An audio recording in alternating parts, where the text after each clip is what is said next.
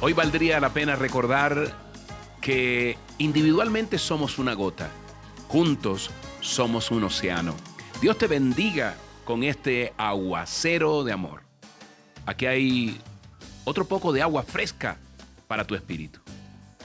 Como siempre, el objetivo de estos aguaceros es inspirarte, inspirarnos con el mensaje de Dios para que volvamos a soñar, para que volvamos a vivir. Dios te bendiga grandemente, que tengas un día maravilloso. Y nos vamos directamente a la palabra. Está en 2 de Corintios 9:10. El que le suple semilla al que siembra, también le suplirá pan para que coma. Aumentará los cultivos y hará que ustedes produzcan una abundante cosecha de justicia, dice 2 de Corintios 9:10.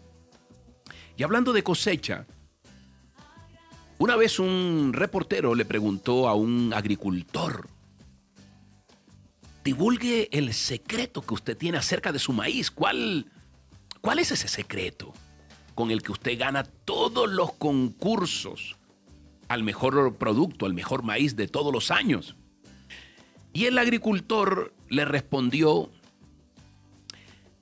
eso se debe a que yo comparto la semilla, la buena semilla, yo la comparto con mis vecinos, ¿sabe? El reportero no lo podía creer. El reportero se rió y dijo, no, usted debe estar tomándome del pelo. Y le dijo, ¿por qué comparte?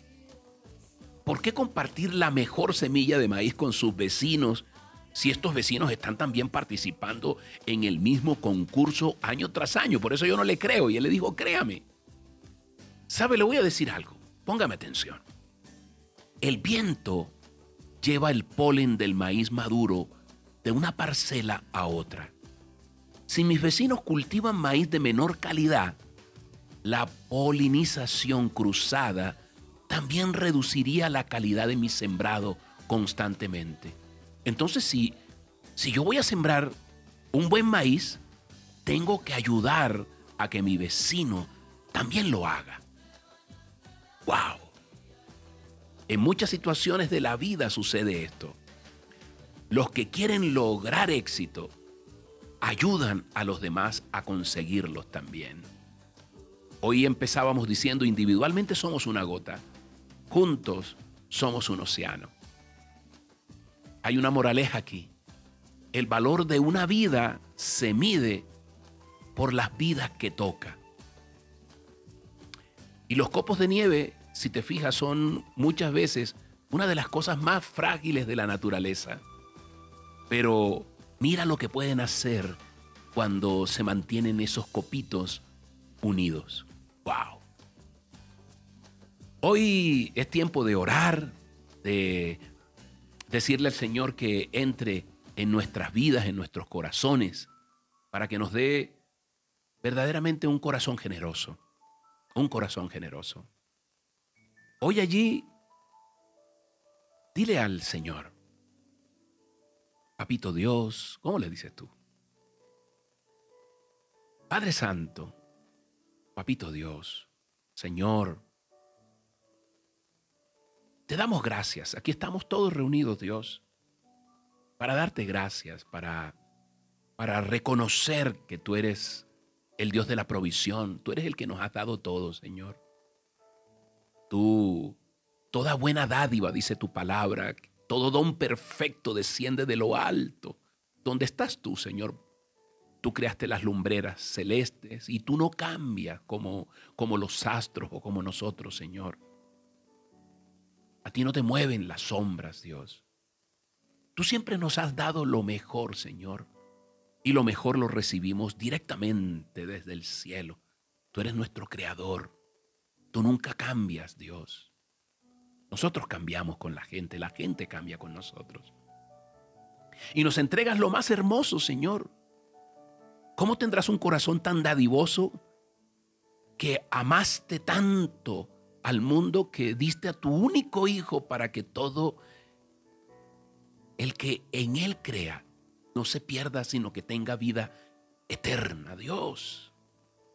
Eso es la más grande generosidad que puede haber, Señor.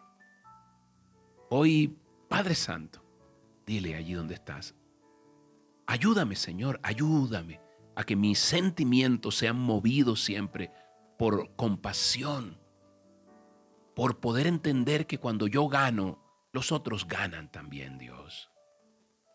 Hoy te pido, Señor, que me ilumines, Dios. Vengo a ti para que me enseñes en tu palabra a ser dadivoso, a ser generoso, a pensar también en el bien común, Padre Santo.